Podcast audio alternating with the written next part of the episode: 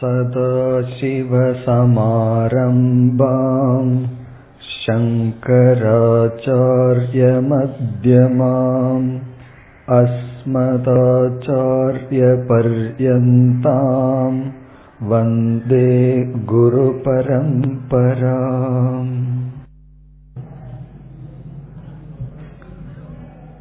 ஐம்பதாவது ஸ்லோகம். ஞானேந்திரியாணி ச மனஸ்ச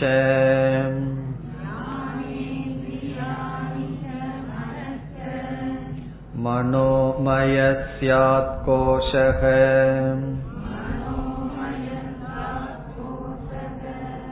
மமாகமிதி வஸ்து விகல்பஹேதுஹ.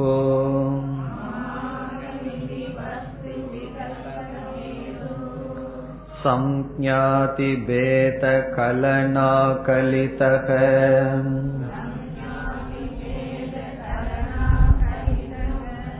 பலியான் தத்பூர்வகோஷமபிபூர்ய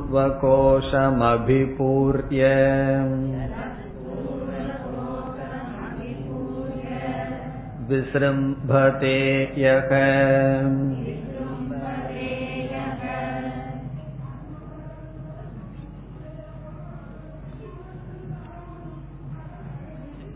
இப்பொழுது நாம் ஒவ்வொரு கோஷத்தினுடைய லட்சணத்தையும் அந்தந்த கோஷங்கள் ஆத்மாவான நானாக எப்படி இருக்க முடியாது என்ற காரணத்தையும் பார்த்து கொண்டு வருகின்றோம். இதில் அன்னமய கோஷத்தினுடைய இலக்கணத்தை நாம் பார்த்து அது எப்படி ஆத்மாவல்ல என்றும் பார்த்தோம். பிறகு பிராணமய கோஷத்தினுடைய இலக்கணமும் அது எப்படி நான் அல்ல என்றும் பார்த்தோம். அடுத்ததாக மனோமய கோஷத்தில் இப்பொழுது நாம் இருக்கின்றோம். 50வது ஸ்லோகத்தில் ஞானேந்திரியாணி மனகச்ச மனோமயக ஸ்யாத் கோஷக, ஐந்து ஞானேந்திரியங்களும் மனமும் சேர்ந்து மனோமய கோஷம் ஆகிறது. பிறகு மனோமய கோஷத்தை பற்றி சில விளக்கங்கள் கொடுக்கப்படுகின்றது. மம அகம் இதி வஸ்து விகல்பஹேதுஹு, இந்த உலகத்தில் எத்தனையோ பொருள்கள் இருக்கின்றன. அந்த பொருள்களில் சில பொருள்களை என்னுடையது என்றும் சில பொருளை நான் என்றும் பேதப்படுத்துவது வேறுபடுத்துவது நம்முடைய மனம்தான்.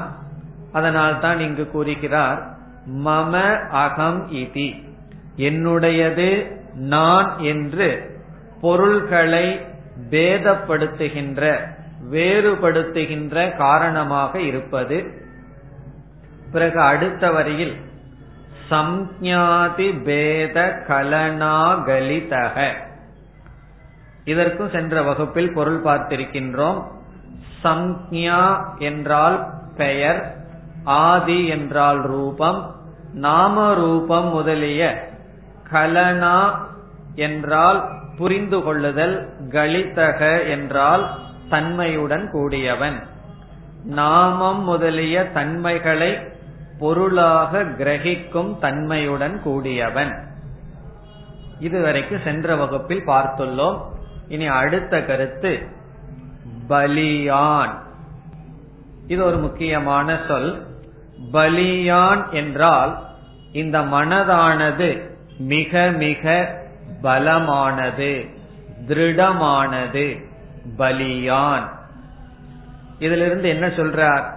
இந்த கோஷத்தை கடக்கிறது அவ்வளவு சுலபம் அல்ல என்று சொல்கிறார். ஒவ்வொரு கோஷத்தை கடக்கிறதும் சுலபம் அல்லதான், அதே போல் மனதிற்கு வந்தாலும் இது அவ்வளவு சுலபம் அல்ல. இப்ப பலியான் என்றால் மிக மிக சக்தி வாய்ந்தது, உறுதியானது, சக்தியுடன் கூடியது. நம்முடைய மனதை அல்லது மனதில் இருக்கின்ற சில ராகத்வேஷங்கள் உணர்வுகளை எல்லாம் கடந்து செல்வது என்பது அவ்வளவு சுலபம் அல்ல. இத நம்ம நிரூபிக்க வேண்டுமா என்றால் இது நாம நிரூபிக்க வேண்டிய அவசியமில்லை. ஒவ்வொரு நாளும் நமக்கு நேரடியாக நம்முடைய மனதினுடைய பலியத்துவம், மனதினுடைய பலியான், பலியான் என்றால் மிக மிக சக்தி வாய்ந்தது. எப்படி என்றால் நம்முடைய அறிவுக்கு இதை செய்ய வேண்டும் இதை செய்யக்கூடாது என்ற தெளிவு வந்து விடுகின்றது பல சமயங்களில். பிறகு இது நமக்கு உகந்தது இது உகந்தது அல்ல என்ற அறிவும் நமக்கு இருந்த போதிலும் பல சமயங்களில் மனதானது இந்த அறிவை பயன்படுத்தி அறிவினுடைய சொற்படி கேட்பதில்லை. காரணம் என்ன? எந்த ஒரு நியமத்தை அல்லது எந்த ஒரு நியதியை அறிவானது புகட்டினாலும் மனது தனக்கென்று ஒரு நியதி தனக்கென்று ஒரு பாதையில் செல்கின்றது. சிலவற்றை நாம் சிந்திக்க கூடாது என்று தெளிவாக தெரிந்தாலும் மனது சிந்திக்காமல் இருப்பதில்லை. இதிலிருந்து என்ன தெரிகின்றது என்றால் மனதிற்கென்று தனிப்பட்ட ஒரு சக்தி இருக்கின்றது. எவ்வளவுதான் அறிவை புகட்டினாலும் பல சமயங்களில் அந்த மனம் நமக்கு ஒரு சர்வன்ட போல, மனமானது ஒரு சேவகனை போல இருப்பதில்லை, அதுவே தலைவனாக இருக்கின்றது. ஆகவே பலியான் என்று சொல்கின்றார். பிறகு இந்த மனோமய கோஷம் என்பது நம்முடைய மனம் மற்றவர்களுடைய அன்புக்கு ஏங்கி இருத்தல், மற்றவர்களிடம் நான் அன்பு செலுத்த வேண்டும் என்று ஏங்கி இருத்தல் எல்லாம் மனோமய கோஷத்தினுடைய நிலை. நமக்கு எவ்வளவுதான் பொருள்கள் அல்லது நல்ல சூழ்நிலைகள் கிடைத்தாலும் நம்மை நேசிப்பவர்கள் இல்லை, நம்மை ஏற்றுக்கொள்பவர்கள் இல்லை என்கின்ற எண்ணம் ஒருவனை வாட்டலாம். ஒருவனுக்கு எவ்வளவு பொருள் பணம் இருந்தாலும் அந்த அன்பு அவனுக்கு கிடைக்கவில்லை என்றால் அவனுடைய மனம் துயரப்படும். அந்த நிலையெல்லாம் மனோமய கோஷத்தை சார்ந்தது. பிறகு அதிகமாக கோபம், அதிகமான உணர்வுகள், பொறாமை, இவைகளெல்லாம் மனோமயத்தில் இருக்கின்ற நிலை. அதனால் தான் பலியான் என்று கூறுகிறார். இனி அடுத்த சொல் தது பூர்வ கோஷம் அபிபூர்ய விஸ்ரும்பதே யக. இந்த மனோமய கோஷமானது இதற்கு முன் இருக்கின்ற கோஷத்தை வியாபித்து ஒளிர்கின்றது என்று சொல்கின்றார். இந்த மனோமய கோஷமானது பூர்வ கோஷம் அபிபூர்ய. பூர்வ கோஷம் என்றால் இதற்கு முன் நாம் பார்த்த கோஷமானது எது? பிராணமய கோஷம். பூர்வ கோஷம் அபிபூர்ய என்றால் நிறைந்து வியாபித்து அதை தன்னுடைய கட்டுக்குள் வைத்து விஸ்ரும்பதே என்றால் விளங்குகின்றது, ஒளிர்கின்றது. ஒவ்வொரு கோஷமும் அதற்கு முன்னாடி இருக்கின்ற கோஷத்தை தான் கட்டுப்படுத்தும், தனக்கு கீழ் வைத்திருந்து பிறகு இது வெளிப்படும். இப்ப இந்த ஸ்லோகத்துடன் மனோமய கோஷத்தினுடைய லட்சணமும் அதை பற்றிய சில கருத்துக்களும் முடிவடைகிறது. இனி அடுத்த ஸ்லோகத்தில் இந்த மனோமய கோஷமானது ஆத்மா அல்ல, நான் அல்ல, எதனால், அதற்கு பதில் கூறுகின்றார். இந்த மனோமய கோஷம் இப்படிப்பட்டது, அது நான் அல்ல. எப்படி? 51வது ஸ்லோகம். மனோமயோ நாபி பவேத் பராத்மா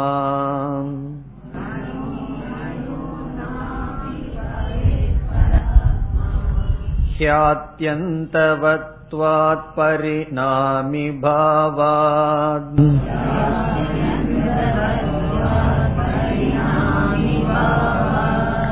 दुःखात्मकत्वात् विषयत्वहेतोः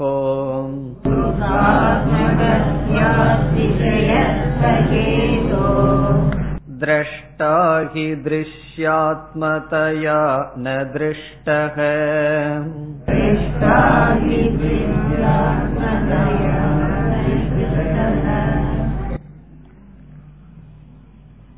இந்த ஸ்லோகத்தில் இப்படிப்பட்ட மனோமயன் நான் அல்ல, என்னென்ன காரணத்தினால் என்று கூறுகிறார். மனோமயக நாபி பவேத் பராத்மா. பராத்மா என்றால் மேலான ஆத்மா, பர ஆத்மா. நாபி பவேத் ஆகாது. எது ஆகாது? மனோமயக, மனோமய கோஷம் ஆகாது. இப்படிப்பட்ட மனம் ஆத்மாவாக ஆவதில்லை, ஆத்மாவாக இல்லை. இனி என்னென்ன காரணத்தினால்? ஆத்யந்தவத்வாத், முதல் காரணம் சொல்கிறார். ஆதி அந்தவத்வாத், ஆதின தோற்றம், அந்தம் என்றால் முடிவு. இந்த மனதிற்கு தோற்றமும் முடிவும் இருக்கின்றது. ஆதி அந்த வத்துவாத், வத்துவாத்ன கூடியது. அந்த காரணத்தினால், காரணம் என்ன? இப்பொழுது நமக்கு எப்படிப்பட்ட மனம் இருக்கின்றது என்று பார்த்தால், சில வருடங்களுக்கு முன் இப்ப இருக்கின்ற மனம் இல்லை, ஏதோ ஒரு மாதிரி மனம் இருந்தது. இனியும் கொஞ்சம் வருடங்களுக்கு பிறகு இப்ப இருக்கிற மனம் இருக்காது. காரணம் என்ன? அனுபவங்கள், அறிவு, இவைகளெல்லாம் மனதை மாற்றிக்கொண்டே வரும். இது நல்ல விஷயத்திலையும் மாற்றலாம் அல்லது தவறான விஷயத்திலையும் மாற்றலாம். சில பேர் என்ன சொல்லுவோம், அப்பெல்லாம் அவர் ரொம்ப நல்ல மனசோடு இருந்தார், இப்ப மாறிட்டார்னு சொல்றோம். சில சமயம் என்ன சொல்றோம், அப்பெல்லாம் அவர் மோசமா இருந்தார், இப்ப நல்ல மனதோட மாறிவிட்டார்னு சொல்றோம். அப்படி மனம் ஒரே போல் இருப்பதில்லை, அதன் அது மாறிக்கொண்டே இருக்கின்றது. பிறகு அதற்கு ஆதியும் அந்தமும் உள்ளது. இது மனது இருக்கும் பொழுதே அல்லது ஆழ்ந்த உறக்கத்துல மனதே இல்லாமல் சென்று விடுகிறது. இந்த ஸ்தூல சரீரம் இறந்ததற்கு பிறகு இப்படிப்பட்ட மனம் நமக்கு இருக்காது, மனம் வேறு விதத்தில் இருக்கும். மிருகங்களுக்கு இருக்கிற மனம், நமக்கு இருக்கின்ற மனம் மாறிக்கொண்டே இருக்கும். ஆகவே ஆத்யந்த வத்துவாத். அதனால என்ன? ஆத்மாங்கிறது அனாதியா பெறப்பட்டதா என்றும் இருப்பது. ஆனா இந்த மனதோ தோற்றமும் முடிவும் இருக்கின்றது. அப்படிப்பட்ட மனம் நான் அல்ல. இனி அடுத்தது பரிணாமி பாவாத். பரிணாமி என்றால் இதுவும் மாற்றத்தை குறிக்கிறது. ஆதி அந்தம்னா தோற்றமும் முடிவும் உள்ளது. பரிணாமி என்றால் ஒவ்வொரு கணமும் மனது மாறிக்கொண்டே இருக்கின்றது. பரிணாமி பாவாத். இப்போ ஒருவர் ஒரு முடிவை சொல்லுவார், திடீர்னு அரை மணி நேரத்தில் அவரே வேற முடிவை சொல்லுவார். நீ தானே இப்ப இப்படி சொன்னாய் அப்படின்னு என்ன சொல்லுவார்? நான் அப்ப அப்படி சொன்ன, இப்ப மாத்திக்கொண்டேன்னு சொல்லுவார். இப்ப இந்த மனது போல மாறிக்கொண்டு இருப்பது எது என்றால் எதை சொல்வது? மனதைத்தான் சொல்ல முடியும். அப்படி பரிணாமம் என்றால் மனது மாறிக்கொண்டே இருக்கின்றது, வளர்ச்சி அடைந்து கொண்டும் இருக்கின்றது, தேய்வு அடைந்து கொண்டும் இருக்கின்றது. சிறு வயதுல எத்தனையோ கஷ்டங்களை மனது சந்திச்சிருக்கும்.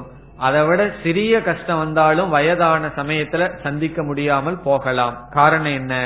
அது தேய்வை அடைந்துள்ளது, மாற்றத்தை அடைந்துள்ளது. எப்படி ஸ்தூல உடலுக்கு ஆரோக்கியம் பிறகு நோயெல்லாம் இருக்குமோ, அதே போல மனசுக்கும் ஆரோக்கியம் நோயெல்லாம் இருக்கின்றது. இப்படி பரிணாமத்தை அடைவதனால், மாறிக்கொண்டே இந்த மனம் வருவதனால், மாறுகின்ற மனம் நான் அல்ல, மாறுகின்ற மனதை நான் பார்ப்பவன், இந்த மனதை அறிபவன் நான், இப்படிப்பட்ட மனம் நான் அல்ல. பிறகு அடுத்தது மூன்றாவது வரையில் சொல்றார், துக்காத்மகத்துவார். இந்த மனதே துயர ஸ்வரூபமாக இருக்கிறது. மனதனுடைய தன்மையே துக்கம் என்று சங்கரர் கூறுகிறார். துக்காத்மகத்துவாத்னா மனதனுடைய தன்மையே, சொரூபமே துக்கம் என்று சொல்றார். இது எப்படி சரி? சில சமயத்துல மனதுல சுகத்தை நான் அனுபவிக்கின்றேனே என்றால், மனதுல அனுபவிக்கின்ற சுகத்தை ஆனந்தமய கோஷத்தில் சாஸ்திரம் கூற இருக்கின்றது. மனதில் இன்பம் வரத்தான் வருகின்றது. அந்த இன்பத்தில் நமக்கு சில மாறுதல்கள், தாரதமியம் இருக்கின்றது. அவைகளெல்லாம் ஐந்தாவது கோஷத்தில் சேர்க்கப்படும். அப்ப மனதில் இருக்கிற இன்பம் எல்லாம் வேற கோஷத்துல போயிட்டுதுன்னு வச்சுக்குவோமே, மனதில் என்ன இருக்கு? மனதில் இருக்கிற இன்பத்தை நீக்கிட்டம்னா மீதி என்ன இருக்கும், துன்பம் தான் இருக்கின்றது. அதனால சொல்றார் துக்காத்மகத்துவார், இது துயர ரூபமாக இருக்கின்றது. பிறகு அடுத்த காரணம் விஷயத்துவ ஹேதோஹோ. விஷயத்துவ ஹேதோஹோ என்றால் இது நம்மால் பார்க்கப்படுவதாகவும் இருக்கின்றது, நமக்கு ஒரு பொருளாகவும் இருக்கின்றது. இதத்தான் நம்ம திருக் திருஷ்ய விவேகம்னு படித்துள்ளோம். எதெல்லாம் என்னால் பார்க்கப்படுகின்றதோ அது நான் அல்ல.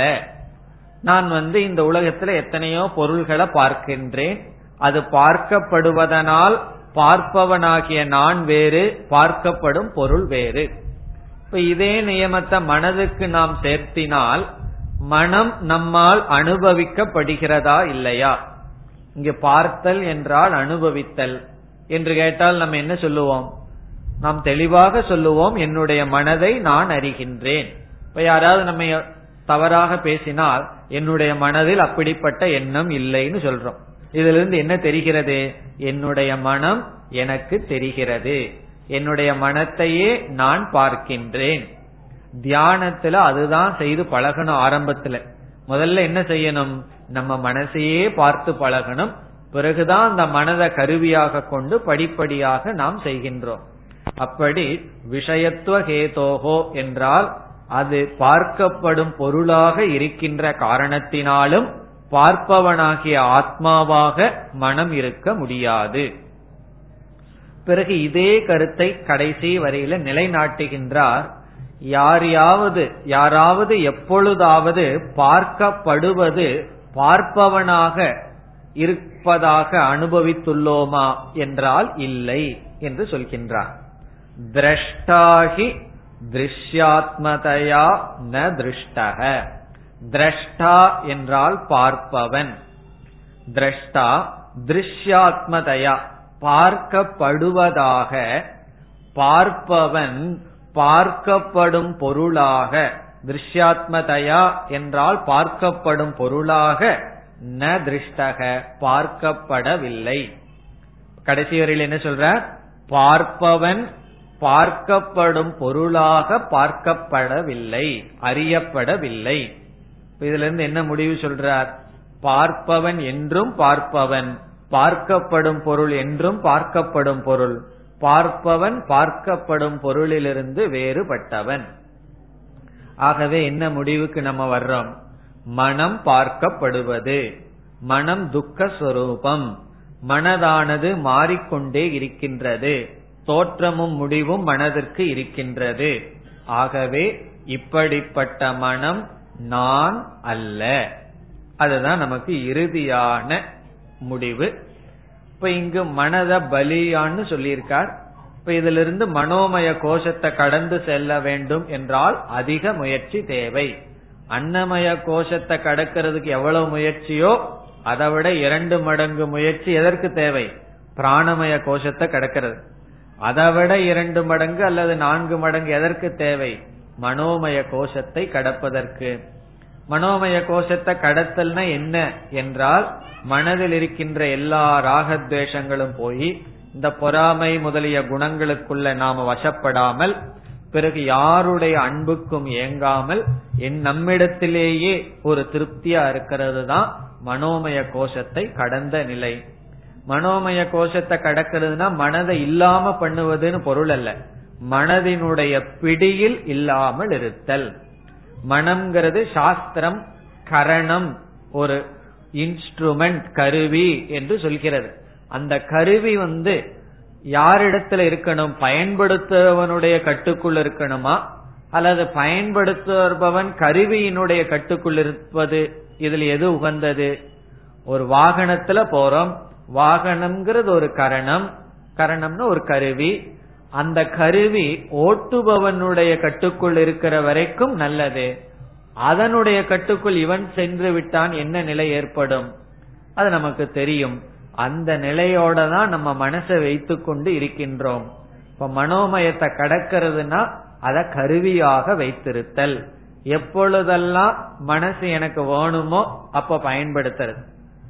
கார் அப்படித்தானே, எப்ப வேணுமோ பயன்படுத்துவோம், வேண்டாத போது ஆஃப் பண்ணி பேசாம வச்சிருவோம். ஒரு கால் அது எப்போதுமே ஓடிட்டே இருக்குன்னு வச்சுக்குவோமே, நம்ம என்ன செய்ய முடியும்? அது மேல போனா தான் ராக்கெட் ஓடிட்டே இருக்கும், நிக்கிறதுக்கெல்லாம் அங்க முடியாது. ஆனா நம்ம வீட்டுல காரோ அல்லது வாகனமோ வச்சிருந்தா என்ன பண்ணுவோம்? வேணுங்கும் போது பயன்படுத்துவோம், வேண்டாத போது சில பேர் எல்லாம் மூடி அதுக்குன்னு ஒரு துணி எல்லாம் தைச்சு பாதுகாப்பா வச்சிருப்பார்கள். அதே போலதான் நம்ம மனதும், வேணுங்கும் போது பயன்படுத்துறோம், பேசாம இரு அப்படின்னா பேசாம இருக்கணும். இந்த நிலையை அடையிறது தான் மனதை நாம பக்குவப்படுத்தி பிறகு அறிவு வேணும், மனதுக்கு நான் அப்பாற்பட்டவன்கிற அறிவுடன் கடந்து செல்ல வேண்டும். இனி நாம் அடுத்த விஞ்ஞானமய கோஷத்திற்கு செல்கின்றோம். 52வது ஸ்லோகம். புத்திர் புத்தீந்திரியை சார்த்தம்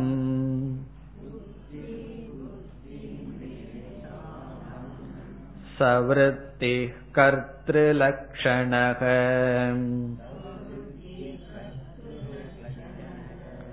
விஞ்ஞானமய கோஷஸ்யாத் பும்ச சம்சார காரணம்.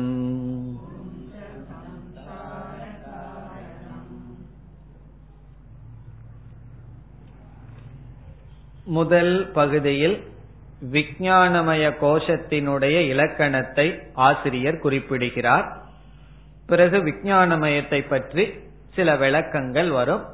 இறுதியில் இப்படிப்பட்ட விஞ்ஞானமய கோஷமும் ஆத்மா அல்ல அல்லது நான் அல்ல. விஞ்ஞானமய கோஷத்தினுடைய லட்சணம் என்ன? புத்திஹி புத்தி இந்திரியைஹி சார்த்தம். புத்தி இந்திரியம் என்றால் ஞானேந்திரியங்கள், புத்தி என்றால் புத்தி. நம்ம மனதில் இருக்கின்ற எண்ணங்களை ரெண்டா நம்ம பிரிக்கிறோம். எந்த எண்ணங்கள் நிச்சயம் செய்யுமோ தீர்மானம் செய்யுமோ அந்த எண்ணங்களை புத்தி என்று சொல்கின்றோம். எந்த எண்ணங்கள் சந்தேகப்பட்டு இதுவா அதுவா என்ற விகல்பத்தை செய்யுமோ அந்த எண்ணங்களை மனம் என்று சொல்கின்றோம். இப்ப விஞ்ஞானமய கோஷம் என்றால் நிச்சயம் செய்கின்ற புத்தியும் பிறகு 5 ஞானேந்திரியங்களும் சேர்ந்து விஞ்ஞானமய கோஷம் ஆகிறது. மனோமய கோஷம்ங்கிறது என்னன்னு பார்த்தோம். 5 ஞானேந்திரியங்களும் மனதும் சேர்ந்தது மனோமய கோஷம். இங்கேயும் ஞானேந்திரியங்கள் சேர்த்து கொள்ளப்படுகிறது. ஆகவே மனோமய கோஷத்திலேயும் 5 ஞானேந்திரியம் வருகிறது, விஞ்ஞானமய கோஷத்திலேயும் ஞானேந்திரியம் வருது. பிறகு இந்த ரெண்டுக்குள்ள வேறுபாடு, மனதுடன் கூடிய 5 இந்திரியங்கள் மனோமய கோஷம், புத்தியுடன் கூடிய 5 இந்திரியங்கள் விஞ்ஞானமய கோஷம்.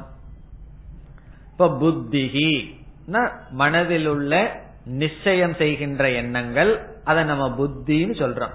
மனதையே நாளா நம்ம பிரிச்சு படிச்சிருக்கோம், மனம் புத்தி சித்தம் அகங்காரம் சொல்லி. இதுல நம்ம புத்தியை எடுத்துக்கொள்கிறோம். இந்த புத்திக்குள்ள அகங்காரம் அடங்குகிறது. பிறகு சித்தம் என்பது மனதிற்குள் அடங்குகிறது. அதனால நம்ம அந்த கரணத்தையே இப்ப ரெண்டா பிரிக்கின்றோம், மனம் புத்தி என்று. அந்த புத்திக்குள்ள அகங்காரமும் பிறகு நிச்சயம் செய்கின்ற தன்மையும் அடங்குகின்றது. அப்படிப்பட்ட எண்ணங்களும் அதாவது புத்தியும், புத்தி இந்திரியைகி, புத்தி இந்திரியம்னா ஞானேந்திரியங்களுடன், சார்த்தம்னா சேர்ந்து, சவிருத்திகி கர்த்ரு லட்சணக, 2 சொல் இருக்கு, அதை பிறகு பார்ப்போம்.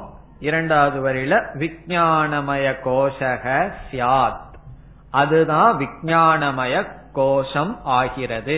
சியாத்னா ஆகிறது, விஞ்ஞானமய கோஷம் ஆகிறது.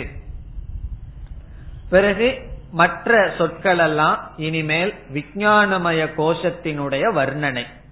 இந்த விஞ்ஞானமய கோஷம் எப்படிப்பட்டது என்று சொல்கின்றார். சவிருத்திகி என்றால் இது எண்ணங்கள் ரூபமானது. மனோமய கோஷமும் எண்ணங்கள் ரூபமானது, விஞ்ஞானமய கோஷமும் எண்ணங்கள் ரூபமானது. ஆனால் இங்கு எப்படிப்பட்ட எண்ணங்கள், எப்படிப்பட்ட எண்ண ரூபமானது இந்த விஞ்ஞானமய கோஷம், அதை கூறுகின்றார். கர்த்ரு லட்சணக. கர்த்ரு லட்சணக என்றால் நான் செய்தேன், நான் நான் என்று எந்த புத்தி சொல்கிறதோ அந்த சொரூபம், அந்த தன்மை வாய்ந்தது.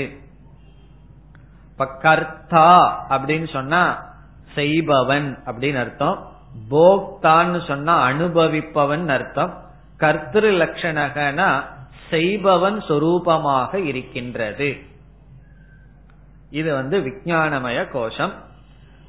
அதாவது இதனுடைய விளக்கம் இங்கு வர இருக்கிறது. அதனால விளக்கத்திலேயே இந்த விஞ்ஞானமய கோஷத்தை அதிகமாக நாம் பார்க்கலாம். இந்த 5 கோஷத்தை இவ்விதம் கூறுவார்கள். காரிய ஆத்மா அப்படின்னு சொன்னா ஸ்தூல சரீரம், அன்னமய கோஷம். காரிய ஆத்மா அன்னமய கோஷமும் பிராணமய கோஷமும். அன்னமய கோஷத்தையும் பிராணமய கோஷத்தையும் காரிய ஆத்மான்னு சொல்வார்கள். கரண ஆத்மா என்றால் மனோமய கோஷம். அது ஒரு இன்ஸ்ட்ருமெண்ட், கரணமாக நமக்கு இருக்கிறது. கர்த்திரு ஆத்மா என்றால் அது விஞ்ஞானமய கோஷம். விஞ்ஞானமய கோஷம்ங்கிறது நான் செய்பவன், இத நான் செஞ்சேன்னு சொல்லும் போது விஞ்ஞானமய கோஷம். அதை செய்யறதுக்கு கருவியா பயன்படுவது மனோமய கோஷம். பிறகு எந்த ஒன்ன செய்ய வேண்டும் என்றாலும் சக்தி தேவை, அந்த எனர்ஜியை கொடுக்கிறது பிராணமய கோஷம். பிறகு அதை உடல் அளவுல செய்வது அன்னமய கோஷம். இப்ப அன்னமய கோஷம் செய்கின்றது, செயல்ல ஈடுபடுது, அதுக்கு சக்தியை கொடுக்கிறது பிராணமய கோஷம். பிறகு கருவியாக கரணமாக இருப்பது மனோமய கோஷம். இதெல்லாம் யார் செஞ்சான்னு கேட்ட என்ன சொல்லுவோம்? நான் செய்தேன் என்று சொல்வது. அல்லது இவைகளெல்லாம் செயல்படுவதற்கு காரணமாக இருக்கின்ற அந்த அகங்காரம் விஞ்ஞானமய கோஷம். அதான் கர்த்திரு லட்சணக. இனி அடுத்த கருத்து கடைசி பகுதியில பும்சக சம்சார காரணம். பும்சக என்றால் மனிதனுக்கு, ஜீவனுக்கு. இங்கு ஜீவனுக்கு அர்த்தம் இந்த விஞ்ஞானமய கோஷம் என்னவா? சம்சார காரணம், துயரத்திற்கு காரணமாக இருக்கின்றது. இந்த துயரத்தை அனுபவிக்கிறது யார்? துக்காத்மகமா இருக்கிறது யாருன்னா மனோமய கோஷம். ஆனா இந்த துயரத்துக்கு காரணமா இருக்கிறது யார் என்றால் விஞ்ஞானமய கோஷம். அதாவது நம்முடைய அகங்காரம். துயரத்துக்கு காரணம் வேற, துயரம்ங்கிறது வேற. விஞ்ஞானமய கோஷம் காரணமா இருக்கு, அதனுடைய விளைவை யாரு அனுபவிக்கிறான்னா மனது அனுபவிக்கின்றது. ஒரு தவறான முடிவை எடுக்கிறது யார்? நம்முடைய அறிவு. அதை அனுபவிக்கிறது யார் என்றால் நம்முடைய மனம். சில பேர் சொல்லுவோம் அல்லவா, நீ அப்படி ஒரு முடிவெடுத்த, நீ அங்க போக சொன்ன, நான் போய் கஷ்டப்படுறேன்னு சொல்லுவோம். இப்ப முடிவெடுக்கிறது ஒரு ஆளு, கஷ்டப்படுறது ஒரு ஆள். அதேதான் நமக்குள்ளேயே நடந்துட்டு இருக்கு. காலையில 4 மணிக்கு மார்கழி மாதம் எழுந்திருக்கணும்னு முடிவெடுக்கிறது யாரு? விஞ்ஞானமய கோஷம்தான். ஆனா எந்திரிக்க வேண்டித்தது யார்? மனோமய கோஷம். அந்த காரியத்தை செயல்படுத்த வேண்டிய ஆள் மனோமய கோஷம். விஞ்ஞானமய கோஷம் தெளிவா முடிவெடுத்துரும். ஆனா மனசு சொன்னபடி கேட்கின்றதா? அது அந்த காலத்திலேயே கேட்காததுனாலதான் எழுந்திருங்கன்னு பாடெல்லாம் பாடி வச்சிருக்காங்க. காரணம் என்ன? விஞ்ஞானமய கோஷம் எந்திரிக்க சொன்னாலும் மனோமய கோஷம் எழுந்திருக்காது. அப்படி சம்சார காரணம்னு சொன்னா இந்த விஞ்ஞானமய கோஷம்தான் நான் நான் சொல்லி இந்த விஞ்ஞானமய கோஷம் பூரா அஜ்ஞானமா இருக்கு. அஜ்ஞானம்னு என்ன? அறியாமையோட இருந்து அது நமக்கு சம்சாரத்தை கொடுத்து கொண்டிருக்கின்றது, சம்சாரத்திற்கு காரணமாக இருக்கின்றது. இப்ப இந்த சிறிய ஸ்லோகத்துல சங்கரர் என்ன பண்ணியிருக்கார்? விஞ்ஞானமய கோஷத்தை அறிமுகப்படுத்தி இப்படிப்பட்ட விஞ்ஞானமய கோஷம் கர்த்தாவா இருக்கு, இதுதான் நம்முடைய துயரத்துக்கு காரணம்னு சொல்லி இருக்கின்றார். இனி சில ஸ்லோகங்கள்ல என்ன செய்ய போறார்? இந்த விஞ்ஞானமய கோஷத்தை விளக்க போகின்றார். இந்த விஞ்ஞானமய கோஷம் என்றால் அறிவுல வர்ற அபிமானம், நிச்சயம் செய்கின்ற நிலையில நம்ம விஞ்ஞானமய கோஷத்துல இருக்கின்றோம்னு அர்த்தம். இப்ப மான அபமானத்தை எல்லாம் யாரு பார்க்கிறா? நம்மளுடைய விஞ்ஞானம் தான் பார்க்கும். சில பேர்த்துக்கு மான அபமானமே உரைக்கலன்னு வச்சுக்குவோமே, அப்ப அங்க விஞ்ஞானமய கோஷமே ரொம்ப டல்லா இருக்குன்னு அர்த்தம். இப்போ ஒருத்தருடைய வீட்டுக்கு போறோம், அவமானப்படுத்தி உணவு கொடுக்கிறார்கள் வச்சுக்குவோமே, நமக்கு இந்த உணவுல அவ்வளவு பற்று இருந்ததுன்னா அந்த அவமானம் எல்லாம் தெரியவே தெரியாது. ஏதோ எனக்கு கிடைக்கிறது நாக்கு ருசியான்னு சாப்பிட்டுருவோம். ஆனா நமக்கு அந்த தன்மானம்னு ஒண்ணு இருந்ததுன்னு வச்சுக்கோமே, இவன் கொடுத்து என்ன இப்படி கொடுத்து என்ன சாப்பிடுறதுன்னு நம்ம சாப்பிட மாட்டோம். அப்ப நம்ம சாப்பிடலைன்னா நம்மளுடைய அபிமானம் விஞ்ஞானமய கோஷம் வரைக்கும் உயர்ந்திருக்குன்னு அர்த்தம். காரணம் என்ன, எனக்கு என்னுடைய தன்மானம்தான் முக்கியம், இந்த உணவு இப்படி கொடுக்கிற உணவு முக்கியம் அல்ல. பிறகு உணவுல நம்ம அபிமானத்து இருந்தோம்னு வச்சுக்குவோமே, பிறகு நம்ம எந்த லெவல்ல இருக்கோம், பிராணமய கோஷத்துல இருக்கோம்னு அர்த்தம். இப்படி இந்த விஞ்ஞானமய கோஷம்தான் மான அபமானத்தை எல்லாம் பார்க்கும். இது தெரியணும் தெரியக்கூடாதுங்கிற இந்த அறிவெல்லாம் அங்கு நடக்கிற விஷயம். ஆகவே இந்த விஞ்ஞானமய கோஷத்துல அகங்காரம் இருந்து இந்த சரீரத்தை நான் நினைச்சு துயரப்பட்டு கொண்டு துயரத்துக்கு காரணமாக இருந்து வருகிறது. இனி இந்த விஞ்ஞானமய கோஷத்தை அடுத்த 3 ஸ்லோகம் சித் பிரதிபிம்ப சக்திஹி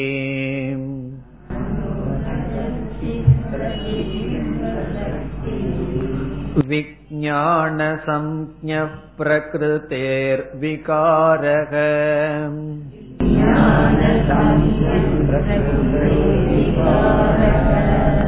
ஞான கிரியாவாணகமித்யஜஸ்ரம்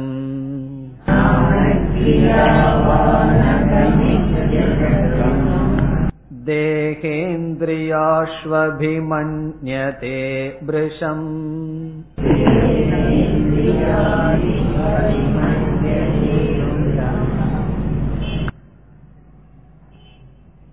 விஞ்ஞானமய கோஷத்தை பற்றிய சில விளக்கங்கள். இங்கு என்ன சொல்கின்றார், நம்முடைய மனமானது சூக்ஷ்மமான பஞ்சபூதங்களினால் ஏற்படுத்தப்பட்டது, உருவாக்கப்பட்டிருக்கிறது. நாம பார்க்கின்ற ஸ்தூலமான பஞ்சபூதம் ஜடமா இருக்கா சேதனமா இருக்கின்றதா, அதுக்கு அறிவு இருக்கா அல்லது ஜடமா இருக்கான்னு பார்த்தா ஜடமா இருக்குன்னு நமக்கு தெரிகிறது. இந்த ஸ்தூல பஞ்சபூதங்கள் ஜடமாக இருக்கிறது. இந்த ஸ்தூல பஞ்சபூதங்கள் வருவதற்கு காரணமாக இருந்த சூக்ஷ்மமான பஞ்சபூதங்கள் அது ஜடமா இருந்திருக்குமா சேதனமா இருந்திருக்குமா என்றால் அதுவும் ஜடமாகத்தான் இருந்திருக்க முடியும். காரணம், ஜடமான பஞ்சபூதத்திலிருந்து ஜடமான இந்த பூதங்கள் தோன்றியுள்ளது. அந்த சூக்ஷ்மமான பஞ்சபூதங்களினுடைய மாற்றம்தான் நம்முடைய சூக்ஷ்ம சரீரம். ஆகவே நம்முடைய மனம், விஞ்ஞானமய கோஷம் இவைகளெல்லாம் உண்மையில் ஜடஸ்வரூபம், அதற்கென்று அறிவு கிடையாது. ஆனால் நம்முடைய அனுபவத்தில் எதை பார்க்கின்றோம், மனதில் உணர்வு இருக்கின்றது, அறிவிலையும் உணர்வு இருக்கின்றது, விஞ்ஞானமய கோஷத்தில் அறிவு இருக்கின்றது, சேதனத்துவம் இருக்கின்றது.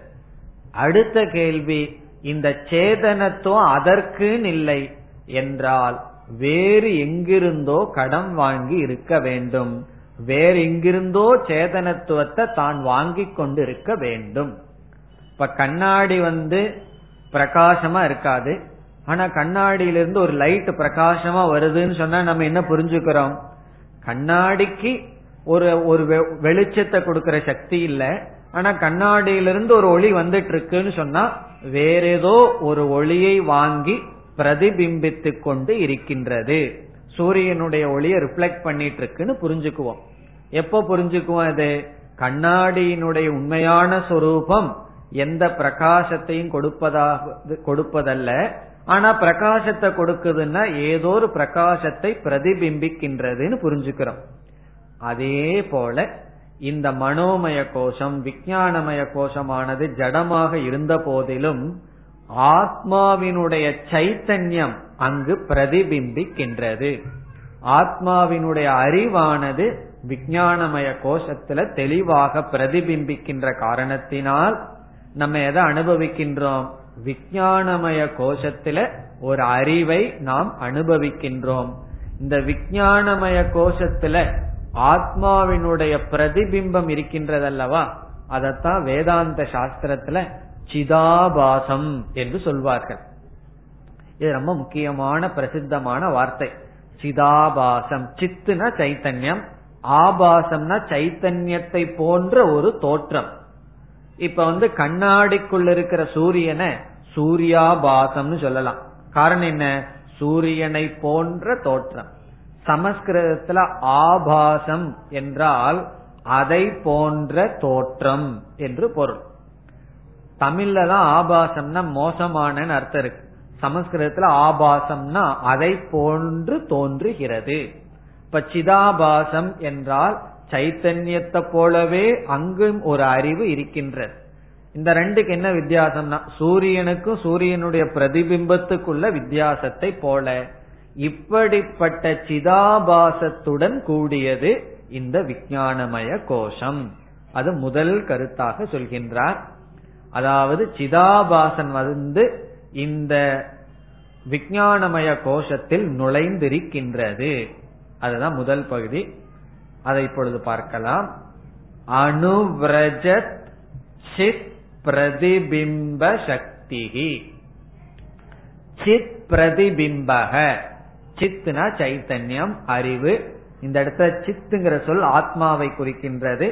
பிரதிபிம்பம் என்றால் அதனுடைய ரிஃப்ளெக்ஷன், அதனுடைய பிரதிபிம்பம், சித்தினுடைய பிரதிபிம்பம். இங்கு சக்தி என்றால் அப்படிப்பட்ட தன்மையுடன் கூடியது. சைத்தன்யத்தினுடைய பிரதிபிம்பத்தை உடைய அப்படிப்பட்ட சக்தியுடன் உள்ளது என்று பொருள். இப்ப சித் பிரதிபிம்ப சக்தி. இதெல்லாம் எதற்கு லட்சணம்? விஞ்ஞானமய கோஷத்தினுடைய விளக்கம். சித் பிரதிபிம்ப சக்தி. இனி முன்னாடி ஒரு சொல் இருக்கு, அனுவ்ரஜத். அனுவ்ரஜத் என்றால் இந்த பிரதிபிம்பம் எவ்வளவு நாள் இருக்கும் என்றால் எல்லா காலமும் இருக்கும். கண்ணாடிக்கு முன்னாடி சூரியன் இருக்கு. இந்த சூரியன் எவ்வளவு நாள் இருக்கும்னா அந்த கண்ணாடியும் சூரியனும் எவ்வளவு நாள் இருக்கோ அவ்வளவு நாள் இருக்கும். சூரியன் போயிட்டா அது தெரியாது. பிறகு கண்ணாடியை உடைச்சிட்டோம்னா சூரியனுடைய பிரதிபிம்பம் இருக்காது. ஆனா ஆத்மா மறைய முடியாது, எங்கும் செல்ல முடியாது, எல்லா இடத்திலும் இருப்பதனால இந்த மனம் அல்லது விஞ்ஞானமயம் இருக்கிற வரைக்கும் அதற்குள்ள பிரதிபிம்பமும் சேர்ந்து இருக்கும். அதனாலதான் நாம் எந்த காலத்திலும் ஜடமான மனசை பார்க்கவே முடியாது. மனசு என்னைக்கும் அறிவு ரூபமாகவே இருந்திருக்கும். அதனால அனுவ்ரஜத்னா தொடர்ந்து இருக்கின்ற, அனுவ்ரஜத் தொடர்ந்து உள்ள, உள்ளே சென்றுள்ள சித் பிரதிபிம்ப சக்தி. யார் இது? விஞ்ஞான சம்ஞக. சம்ஞகன பெயரை உடையது. விஞ்ஞான சம்ஞகன விஞ்ஞானமய கோஷம் என்ற பெயர் பெற்றுள்ளது. இப்ப இதெல்லாம் நம்ம யாரை பத்தி பேசிட்டு இருக்கோம்? நம்முடைய ஒவ்வொருவருடைய மனதில் இருக்கின்ற அறிவு. அந்த அறிவில் இருக்கின்ற ஒரு தன்மையை விஞ்ஞானமய கோஷம்னு பேசிட்டு இருக்கோம். அதுல ஆத்மாவினுடைய பிரதிபிம்பம் இருக்கின்றது. அது என்றைக்கும் தொடர்ந்து இருக்கும். அப்படிப்பட்ட தன்மையுடன் கூடியது. இனி அடுத்த சொல் பிரகிருதேகே விகாரக. இங்கு பிரகிருதி என்றால் காரண சரீரம். பிரகிருதேகே விகாரகன காரண சரீரத்தினுடைய மாறுபாடு ஆனந்தமய கோஷத்தினுடைய விகாரமாக இருக்கின்றது. இப்ப தோசை இட்லின்னு சொல்லுவோம். அரிசி உளுந்தினுடைய மாறுபாடு விகாரம். அத எதோ பண்ணித்தான் நம்ம விதவிதமான பொருள்களை உருவாக்குறோம். இப்ப விகாரம் என்றால் ஒன்றினுடைய மாறுபாடு. இங்கு பிரகிருதி என்றால் அவித்யா அல்லது மாயை. ஒவ்வொரு ஜீவனிடம் இருக்கின்ற காரண சரீரம், அதனுடைய மாற்றம்தான் விஞ்ஞானமய கோஷம். நாம 3 சரீரத்தை பார்த்திருக்கோம், ஞாபகம் இருக்கோ? காரண சரீரம், சூக்ஷ்ம சரீரம், ஸ்தூல சரீரம். அதுல எப்படி பார்த்தோம் காரண சரீரத்தை என்றால் காரண சரீரம் என்பது சூக்ஷ்ம சரீரத்திற்கு காரணமாக இருக்கிறது. காரண சரீரத்திலிருந்து தான் சூக்ஷ்ம சரீரம் தோன்றியது, பிறகு ஸ்தூல சரீரம் தோன்றியதுன்னு சொன்னோம். அந்த கருத்தை இங்கு சொல்றார். காரண சரீரத்தினுடைய விகாரம்.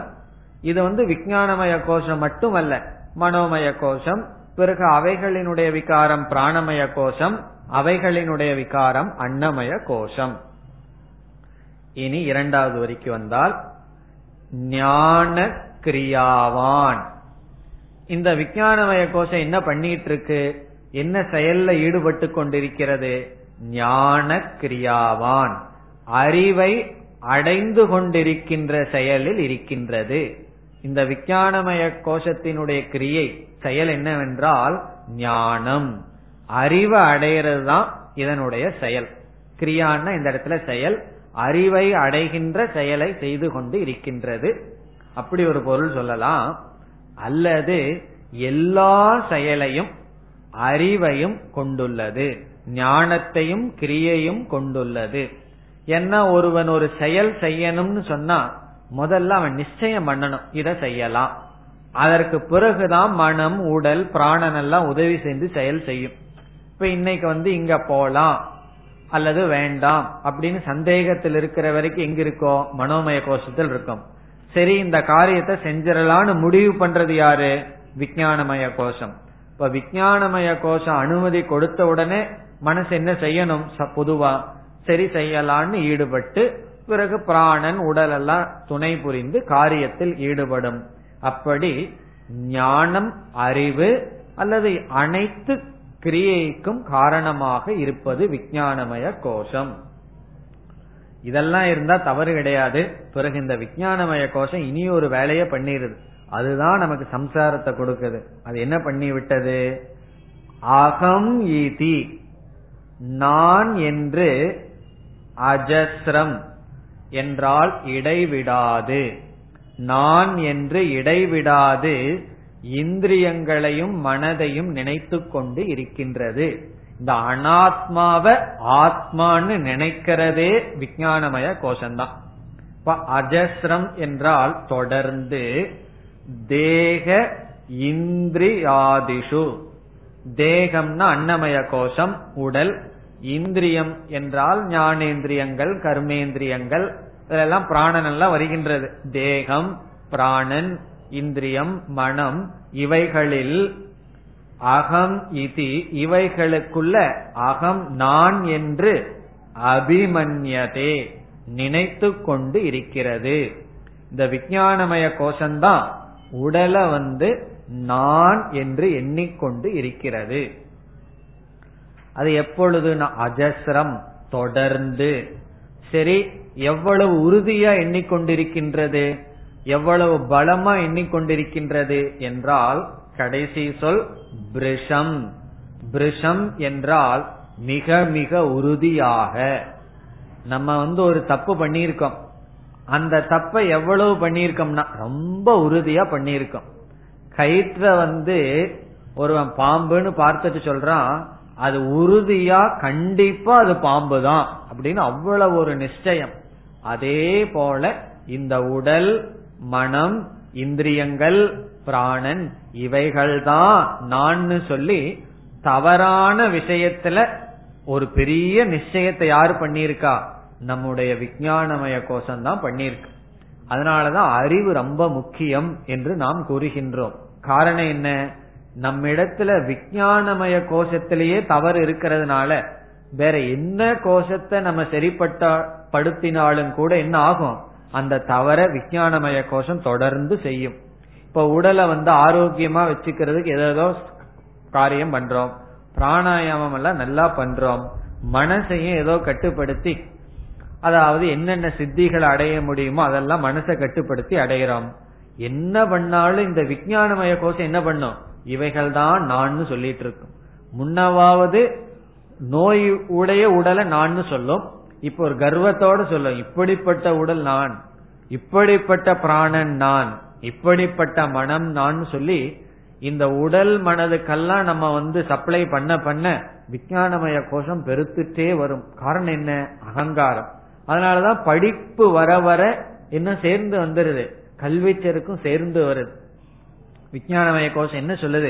இவ்வளவு அறிவு எனக்கு இருக்கு, இந்த ஞானம் எனக்கு இருக்குன்னு சொல்லிக்கொண்டே வருகின்றது. அப்படி இந்த விஞ்ஞானமய கோஷத்துலதான் எல்லா துயரத்தினுடைய விதை, பீஜம் அங்கு இருக்கின்றது. அதனாலதான் சென்ற ஸ்லோகத்துல ஆசிரியர் என்ன சொன்னார், சம்சார காரணம்னு சொன்னார். நம்ம என்ன பண்ணிட்டோம், விஞ்ஞானமய கோஷத்துக்கு முக்கியத்துவமே கொடுக்கறது இல்ல, அறிவு எப்படியோ இருந்துட்டு போட்டுமேன்னு சொல்லி மற்றதுக்கு முக்கியத்துவம் கொடுக்கிறோம். மற்றதுக்கு முக்கியத்துவம் கொடுக்கணும், அதே சமயத்துல விஞ்ஞானமய கோஷத்துக்கு முக்கியத்துவம் கொடுக்கணும். இப்ப விஞ்ஞானமய கோஷத்துல இருக்கிற அஜ்ஞானத்தை நீக்கிறதுக்கு என்ன பண்ணணும்னா அதான் சாஸ்திர விசாரம், கேட்டல், சிந்தித்தல் எல்லாம் சொல்றோம் அல்லவா, சிரவணம், மனனம். இதெல்லாம் எதற்கு சாதனைனா விஞ்ஞானமய கோஷத்தை அட்டாக் பண்றதுக்கு தான் நம்ம சாஸ்திர விசாரம் எல்லாம் செய்கின்றோம். இப்ப இங்க என்ன சொல்றாருன்னா, தேகம் இந்திரியங்கள்ல எல்லாம் நான்னு சொல்லி சாதாரணமா இல்ல, மிக மிக உறுதியாக யார் இருக்கிறார் அப்படின்னு சொன்னா அதுதான் விஞ்ஞானமய கோஷம்.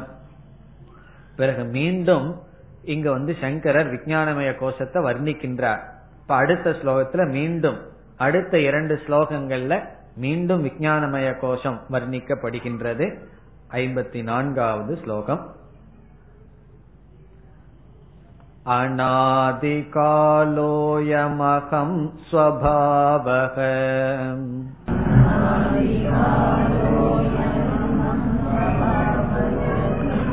ஜீவோஸ் ஜீவஸ் சமஸ்த வ்யவஹார போதாம்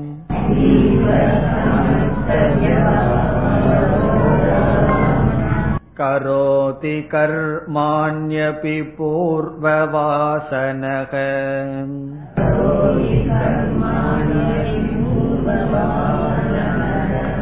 புண்யான்ய புண்யானி ச தத் பலாணி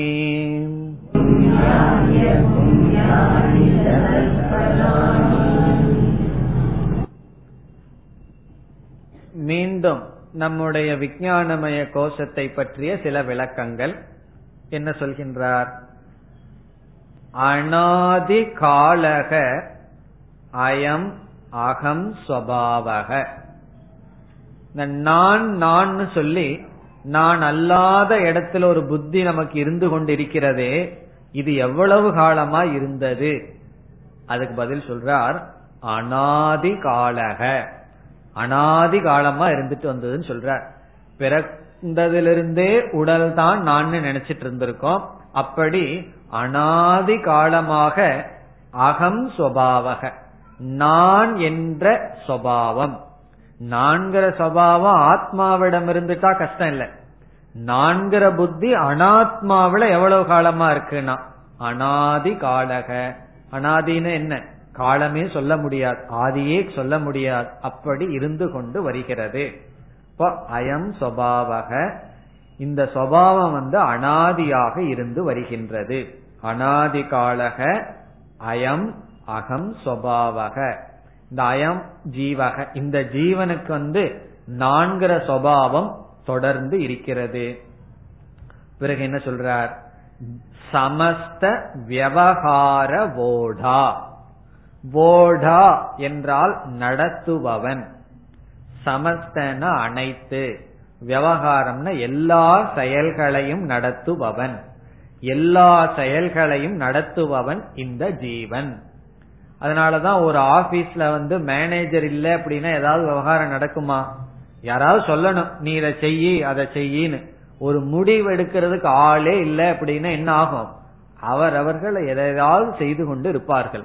அப்படி இதை செய்யி அதை செய்யின்னு சொல்லி முடிவெடுக்கிறவன் தான் இந்த விஞ்ஞானமய கோஷன்.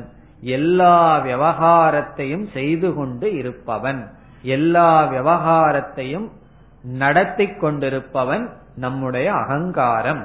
நம்ம புரிஞ்சுக்கிறதுக்காக விஞ்ஞானமய கோஷம் ஈக்குவல் டு அகங்காரம். நான் நான் சொல்றதுதான் விஞ்ஞானமய கோஷம். அதனால விஞ்ஞானமய கோஷம் புரியலன்னு சொல்லக்கூடாது. புரியலன்னு சொன்னா நம்மளுடைய அகங்காரமே நமக்கு புரியலன்னு ஆயிரும்.